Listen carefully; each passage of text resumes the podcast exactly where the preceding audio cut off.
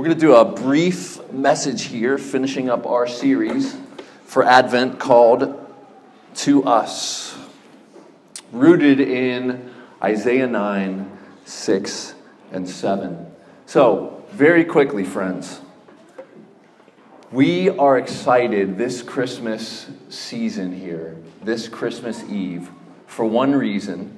Uh, the main reason, there's many reasons, but the main reason is Jesus. And if you got any kind of hint from Tyree's message there, Jesus is God come to our world to make right what we made wrong. And that is the short version of the good news of Jesus is that God saves sinners. We are those sinners who need a savior. I would like to very quickly trace a theme in the Bible, very quickly, a theme of light.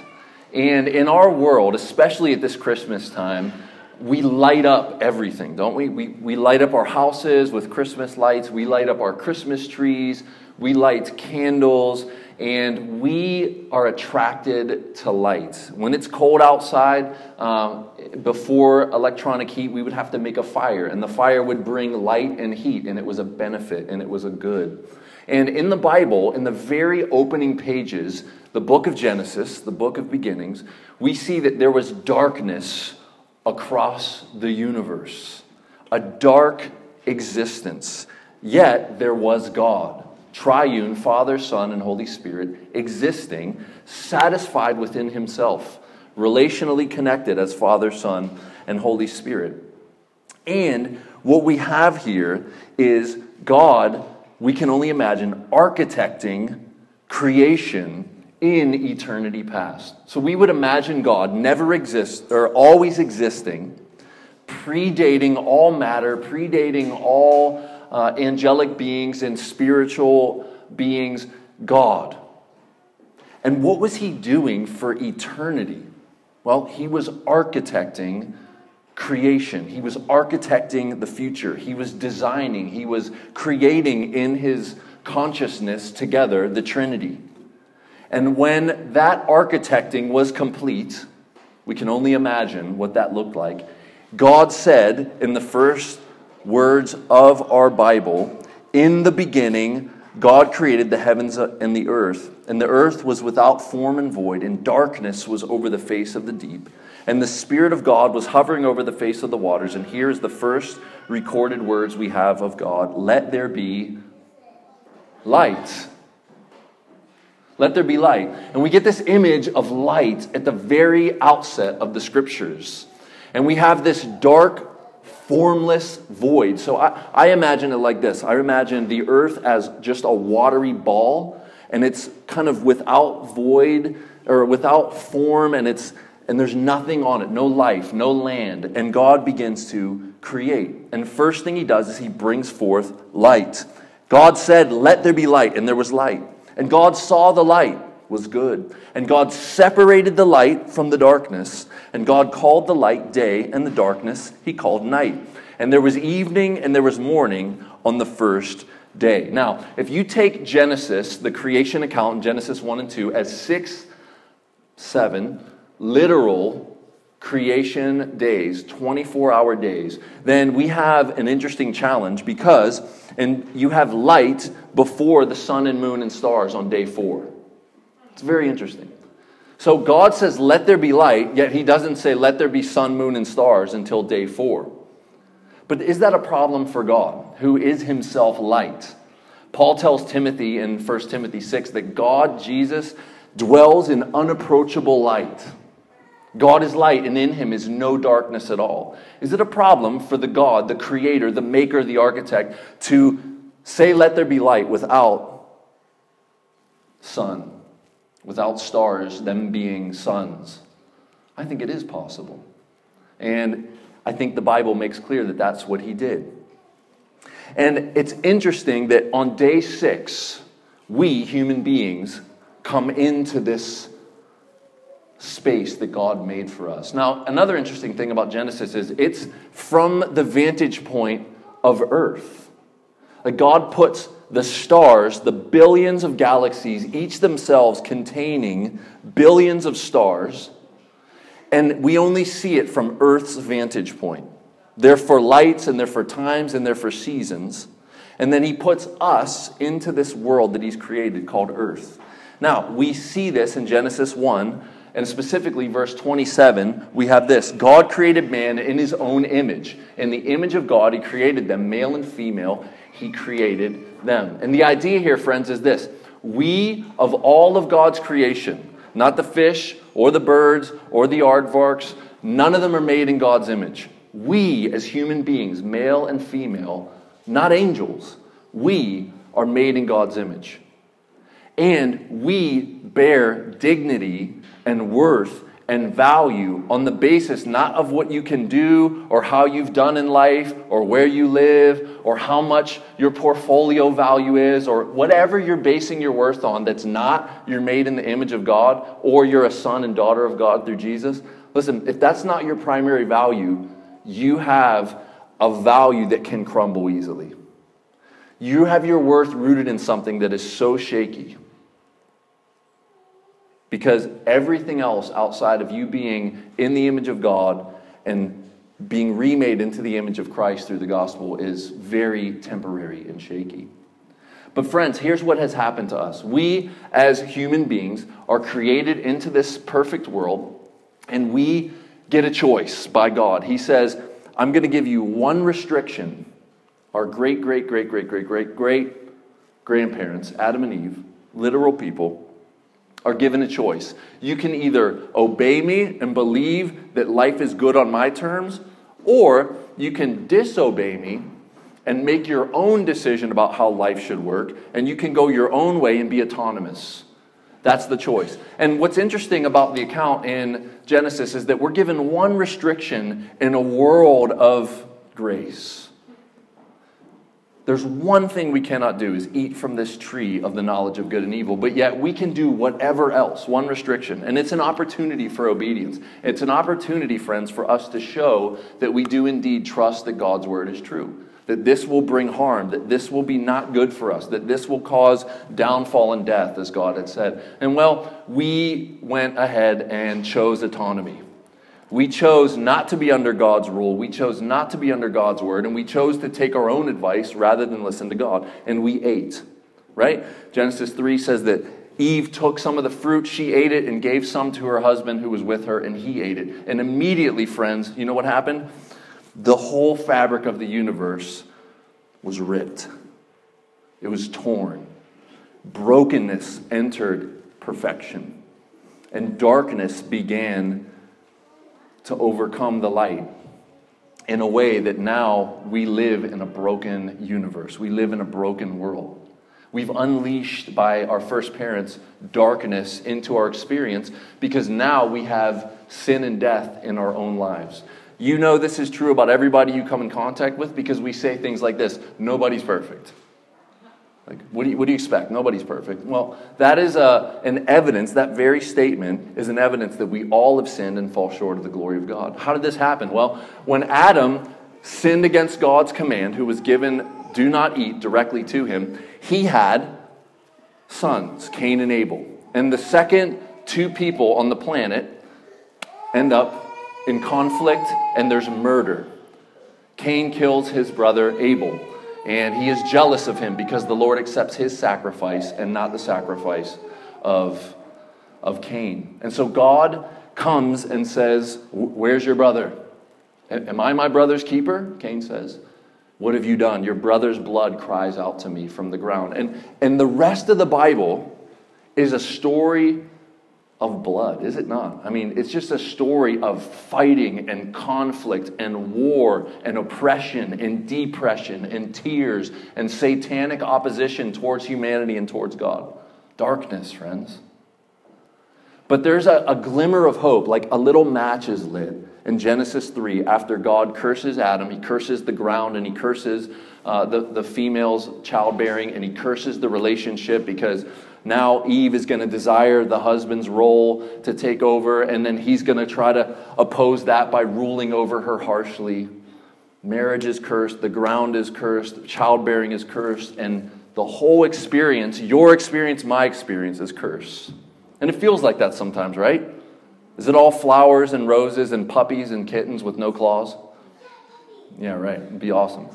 But it's not. And we see a little spark when God is cursing the snake. He says to the snake, whom Satan was in, inhabiting in some way to deceive Adam and Eve, he says, Here's what's going to happen to you. You're going to eat dust all the days of your life, and you are going to encounter a seed a person, an offspring, a one single seed of this woman here. And that one seed is going to crush your head, snake. But as he is crushing your head, you're also going to strike his heel and give him a blow as well. And that's the first spark in the scriptures of what we know as the gospel, the good news of Jesus. This seed would come through uh, a family. One man who was barren, his name was Abraham. Abraham, with his wife Sarah, were so old they could not have children, and God miraculously gave them the ability to have a child. And Abraham has his son Isaac, and Isaac has a son named Jacob, and Jacob has 12 children, the 12 tribes of Israel. And if you read the story in the book of Genesis, and by the way, we have Bibles on the back for those of you who don't have Bibles, we would love for you to take a Bible for free. And we would love for you to read the, sh- the long version of the short account I'm giving now. Read it for yourself. Please take a Bible, they're free. We would love for you to take one. And through this family, these 12 sons, this nation would be born called the Jewish people or the Israelites. And from this nation of people would come one Messiah, one Savior, and his name would be Jesus. And we see here in the prophet Isaiah this promise. In Isaiah chapter 9, 6 and 7, for to us a child is born, to us a son is given. The government shall be upon his shoulder, and his name shall be called Wonderful Counselor, Mighty God, Everlasting Father, Prince of Peace. Of the increase of his government and of peace there shall be no end. And of the throne of David and over his kingdom to establish it and to uphold it with justice and with righteousness from this time forth and forevermore. The zeal of the Lord of hosts will do this. That promise to the snake of his head being crushed would come through this child, this son given. And the ultimate fulfillment of this promise has not happened yet because the government is not on the shoulders of this snake crusher. The government is on the shoulders of fools all over the world. Yes? And trust me, if you were ruling America too, we'd be like, this guy, this gal's an idiot. you would not be doing much better. Don't think of yourself so highly that you can solve America's problems. Okay? But there is one coming who will solve the world's problems, friend. It's this snake crusher, this spark of light promised in Genesis chapter 3. Now let's go back to Adam real quick. Adam failed. And as we talked about Cain and Abel, from their offspring, every child born, man and woman, has received what the Bible calls the sin nature. This is why you've never met a perfect person, ever. You've never come in contact with someone who was not in some way, shape, or form extremely broken. This is why you can look within yourself and see utter brokenness. It shows up in the middle of the night when you wake up. It shows up when you're by yourself. It shows up when you turn the radio off in your car and you're driving and there's nothing but you. You know it. There's a brokenness deep within you. And the Bible makes clear sense of why this is. Why have you never met a perfect person? Why is it that you know there's something utterly broken in you? Why do you feel the darkness the way that you feel it? And the answer is this the sin nature that Adam inherited after he disobeyed God has been passed to us. The darkness has come into our experience through childbirth. There's a king in the Bible named David, and David chooses to do a wicked thing with a woman that wasn't his wife. And he's confronted by a prophet named Nathan. and he repents of the sin that he committed. And he writes this psalm. It's Psalm 51, a psalm you might be very familiar with. And I just want to read you the very uh, first part of that psalm. It's Psalm 51 5. David says this Behold, I was brought forth in iniquity, and in sin did my mother conceive me.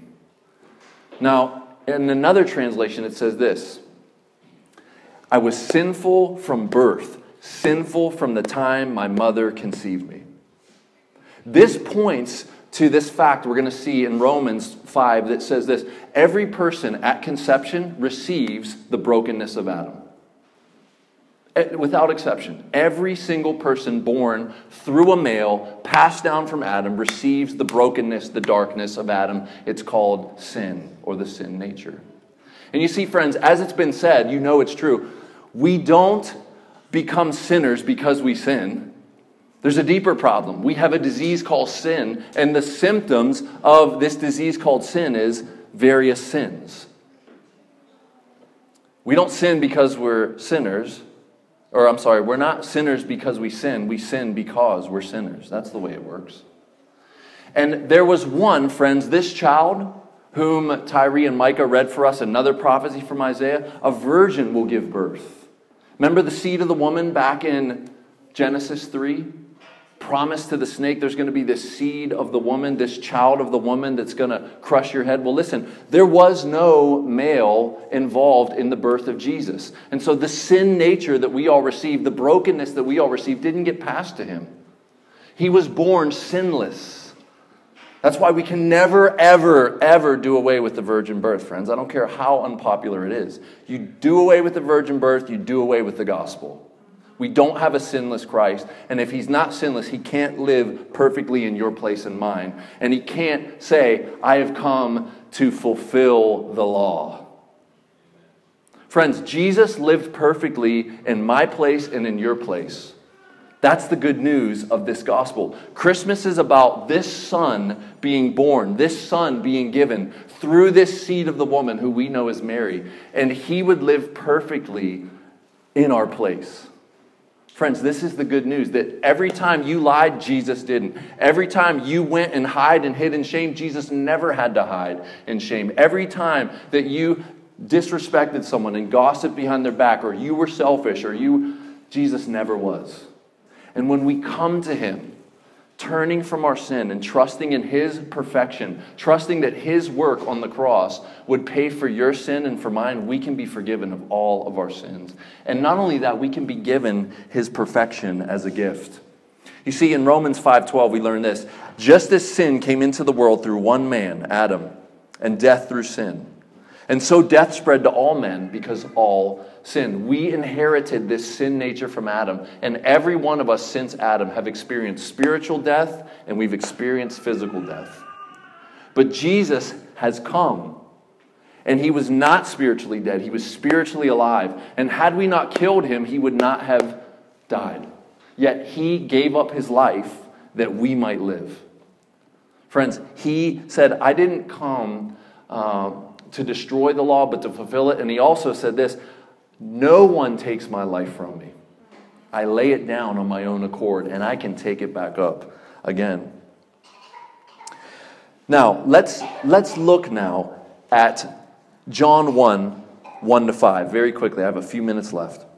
We learn this from Jesus' disciple, who was like his best friend, one of his good friends, the disciple whom Jesus loved. We read this in the very first verses of John. In the beginning was the Word, that's Logos, the organizing principle behind the whole universe. That's what that means. The Word of God. In the beginning was the Word. The Word was with God, the Word was God.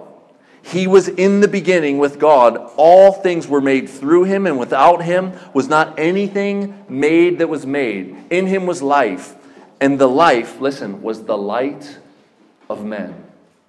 That life the life of Jesus was the light of men. The light shines in the darkness, and the darkness has not overcome it.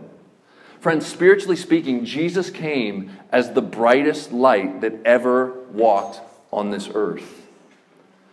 And we, in our darkness as human beings, and the spiritual darkness could not overcome him.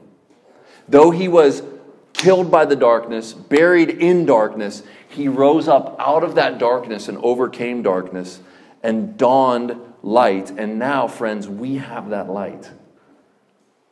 This is the good news that the light of life has come. And for us who are in Christ, we're connected to Him. We have His Spirit dwelling in us, such that on the Sermon on the Mount, Jesus said, You are the light of the world. A city on a hill cannot be hidden. Jesus in John chapter 8 stands up in the temple at the Feast of Tabernacles, and great candles are lit all through the court of the women. And the light is blazing up from the temple, and Jesus stands in the middle of that moment and says, I am the light of the world. I am the light of the world. Friends, we put that light out, God lit that light back up, and now He gives us that same light for us to walk out into this dark world and be lights. Are you aware of that? Are you aware that you, friends, are the light of the world? When you walk into the darkness of your workplace and you're the only Christian there, do you realize that you are a blazing light sitting in your cubicle? Or friends that are Uber drivers. I know there's a bunch of you in here. You know, when you're driving around the city of Pittsburgh or whatever city you find yourself in, do you realize, spiritually speaking, there's light emanating out of your car, shining, if we could see spiritually? And we are the light of the world. You need to see yourself this way. If you see yourself as brightening up wherever you are, this is what mission is, friends. We are to bring the light of the good news of Jesus to whoever we come in contact with. When the light hits darkness, what does it do? It makes darkness flee. Darkness can't live in the presence of light. And we are being perfected as well because the light of Christ is in us by his Spirit, and he is slowly transforming us and dispelling our darkness. Isn't that good news? That though we once were wicked, now we are not as wicked as we were, and the hope is that maybe next year we won't be as wicked as we are now? Yes. And listen, it's okay to say, I'm wicked. Like we know. If you pretend you're not, we just know you're fooling yourself. It's okay to say, Yeah, I, am broken, man. I'm busted. Why am I pretending I'm not broken when I know I am? If you'll just admit it, you'll have such an easier time clinging to Jesus who's not broken. But if you yourself think, I'm okay, I'm good, I don't need anyone, I don't need anything, I can walk this out on my own, you're never going to come to the place where you need Jesus. Jesus said, I didn't come to call the righteous, but sinners to repentance, friends. What that means is, Listen, the church and God's people is more like a hospital than a museum. I got this from Tim Keller. I think it's brilliant. Sometimes the outside world looks at Christians and they look at the church like it should be a museum where you come in and you are amazed by brilliant works of art and shining pictures with you know spotlights all over them and yet, and yet they come into the church or they come in contact with christians and they're like that's messed up yeah you know why? Because you're messed up and you're a part of a church. But listen, if we think of the church more like a hospital than a museum, we get it a little more right. Because Jesus didn't say, I came for those who are polished and clean and are worthy of spotlights. He said, I came for the broken. It's not the healthy who need a doctor, it's the sick. And so, if the church is for the sick people because that's who Jesus came from, then we should come into the church and we should come into contact with Christians expecting to find sick people who know they're sick and are clinging to the one who's not. Shake your head. Yeah, that makes sense. Okay. Because we are the sick who need the healer, the Savior, the doctor who's not sick. And we should have a view of churches and of Christians that they are sick people getting well. I am a sick person getting well. Wouldn't it be fantastic that if we came to Christ, instantaneously you'd be perfect? Wouldn't that be fantastic? Be awesome. Like I would just love you and be patient with you and never be selfish and never be, oh, again, that never. Just always outpouring in love. But I know it's sad. It is. But unfortunately, God has chosen a process of us becoming so listen, Christians are a becoming people. And you are still in the process. So don't, don't get discouraged. Don't give up. And let's finish with 1 John 5, uh, 1 5 to 10. John in 1 John is saying this He says, I'm an eyewitness to this Jesus, this light, this crusher of the snake in Genesis 3. He said, I, I not only saw him with my eyes, I touched him with my hands. I heard him with my ears. I was there. I felt the waters crashing in on us, and I witnessed him speak to the raging sea, and it became like glass. And that salt water was dripping off of me as in amazement I looked at him and said, Who is this that even the wind and the waves obey him? I was there. And we pick up in John, 1 John 1 5 to 10, this. This is the message that we have heard from him, and we proclaim to you that God is light, and in him is no darkness at all. If we say we have fellowship with him while we walk in darkness, we lie and do not practice the truth. Okay, now he, here's, here's the hard part of the message. And then we'll get bright again, and then we'll light candles and we'll sing, and it'll be awesome. Okay? But this is going to be the dark part. When we claim to be Christians, remember I said we're a becoming people now. If we're in the same exact place we were when we came to Christ five years ago, 10 years ago, even six months ago, n- absolutely nothing has changed. The question is are you really standing there where you think you're standing there? Because when we come to Christ, a radical thing happens to us. The Bible says clearly that we get a new heart. The heart is the center of your being. You're transformed internally. Not to be perfect, you're still broken, but you get a new heart. You get new desires, and from those new desires come new actions. All of a sudden, the things you once loved that were darkness, all of a sudden you begin to get a distaste for. And though you might still struggle with them and they might deceive you and they might attract you and you might give in, ultimately, when you taste it, you're like, tastes terrible. You're becoming. You see, but if you can stand in the same place you were before you found Jesus and nothing has changed and your tastes have not changed and your affections have not changed and you can just, if you will, sin all day long and go to bed and think everything's all good, you may not actually be standing where you think you're standing. See, this is the warning of 1 John. Let me read it again. He says, this is the message we heard from him, this Jesus. And we proclaim to you that God is light, and in him is no darkness at all. No darkness. If we say we have fellowship with him, if we're tight with him, if we're in with him, if we have a relationship, and we walk in darkness and do not practice the truth, then we lie. We lie and we do not practice the truth. So, what we can say is this we can say, if I'm in Christ, I am in relationship with him, things are changing. Am I where I want to be? No. Oh my gosh. And we beg for mercy and grace. We're becoming people. But if we can stand here satisfied in our darkness, listen, we need to wake up. We need to wake up and re examine where we are and say, Am I really even a Christian? Did anything change? Did God get a hold of me? Did He come and indwell me? Because that's another promise of the new covenant is that when we come to Christ, we are filled with His Spirit. Not only will He give us a new heart, a new spirit, he gives us His Spirit, and it changes us. It begins to radically transform us. But here's the hope if we walk in the light, as He is in the light, we have fellowship with one another, and the blood of Jesus cleanses us from all sin. See, here's the contrast. If we walk in the light as He is in the light, what does that mean? You see brokenness in yourself, which you will all the time. What do you do?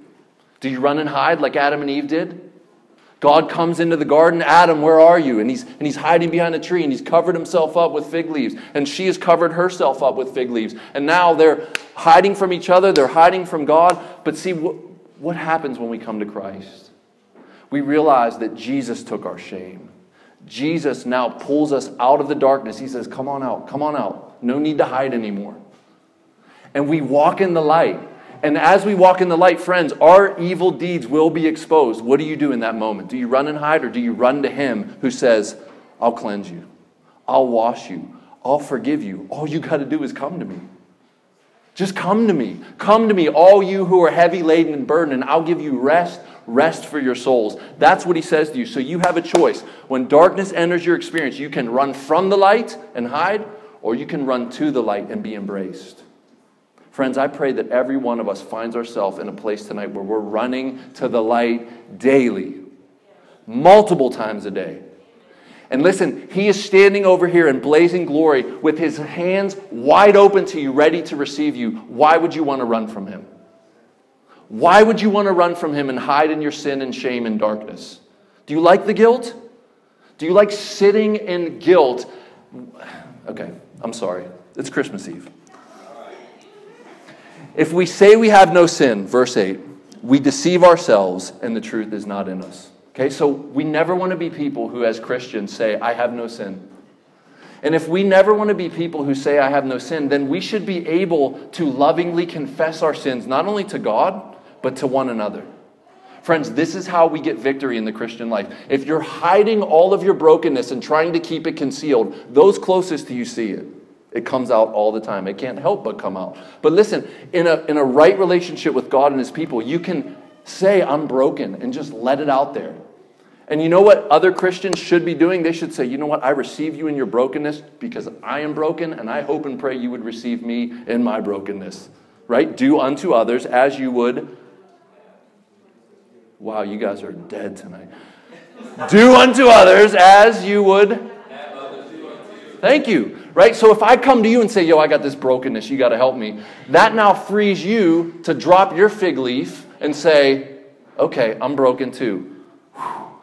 Here's the way I'm broken. And now that it's in the light, now we might get some victory over this. Friends, but if we're hiding all of our darkness and pretending it's not there and pretending we don't have any sin, you're not going to get better. So maybe that's the problem tonight. You're just you've been hiding like Adam and Eve and you've not come into the light. And if you don't have any relationships in your life that are Christian enough that you can expose yourself in the right way, then that may be a problem. That may be the problem. You don't have fellowship, real legit fellowship that you can say, Look, I'm broken, help me. And then they, in return, can say, Hey, I'm broken too, help me. This is the Christian life.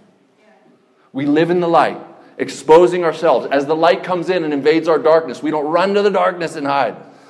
John 3:19 men love darkness instead of light because their deeds are evil. Friends, we don't want to be those people. Can we make a commitment tonight, this Christmas Eve, that we will be people of the light who will not run from the light into the dark, but we will run to the light in our darkness? Yes? Thank you. Thank you for a few hands. I appreciate it.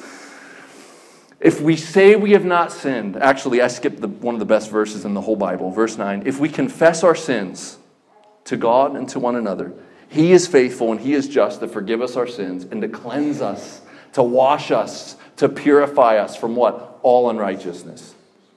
Friends, all unrighteousness. It doesn't matter how dark or how ugly or how foul it was or it is, you can be washed and cleansed. That's the good news of Christmas. That though we are grimy and foul and dripping with slime and sludge, Jesus comes to us and just says, Man, confess and I'll wash you clean. I'll give you my cleansing as a gift. This is light and we run to the light, not from it. If we say we have not sinned, we make him out to be a liar, and his word is not in us. And then Ephesians 5 8 says, We were once darkness, but now we are light in the Lord. Once we were darkness, let's own it, yes. But now we are light in the Lord. Let's be people of the light, friends. You are the light of the world. A city on a hill cannot be hidden. Let's ask Him to empower us more and more to be the light.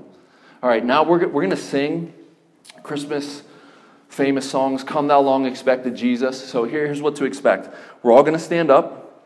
Everyone have a candle? Go ahead, stand up. Everyone have a candle? If you don't have a candle, put your hand up. We have a basket that will make its way to you with a candle. Anyone not have a candle? Okay, looks like we all have candles. Excellent. So here's what to expect. We're going to sing the first song together with the lights on. At the end of the first song, our two manly men are going to come walking down the front with the fire and they're going to light the out the inside rows and then you are graciously and carefully without catching anyone's hair on fire or clothing light each other's candles. Okay? What are we doing in this moment? Listen friends this is what we're doing. We're saying yes i see it. I see that jesus christ was the light. He is the light of the world. And I want to run to Him as the light of the world to cleanse me of my darkness. Maybe you can do it instead of singing the first song. You could say, Forgive me of my sins, wash me and cleanse me of my darkness. Maybe that should be your response instead of singing the first song. And then you, as a result of confessing your sins and putting it out there and clinging to the light, you become the light, friends. As you hold this light in your hands, it's a representative of you in the world. Once we were darkness, now we are light. Do you see yourself that way? I pray that this act of lighting candles and singing helps you to see yourself in that way. Let me pray and we will sing. Father, thank you for this opportunity to talk about Jesus this Christmas season. Thank you that we have hope that our sins can be forgiven, our darkness can be lit up, and that our brokenness can be put back together. Father, thank you that we are charged to live in the light as you are in the light. That doesn't mean being perfect, it means confessing our sins and clinging to you for forgiveness and help. Would you help us to walk in the light as you were in the light? And would you help us to put our guard down and to find a Christian community that we might share and bear one another's burdens with? Please, may we be people of the light. And may this Christmas Eve and tomorrow, Christmas Day, be a refreshing and uh, a renewing time that we meet with you and find you near. In Jesus' name, everyone said, Amen.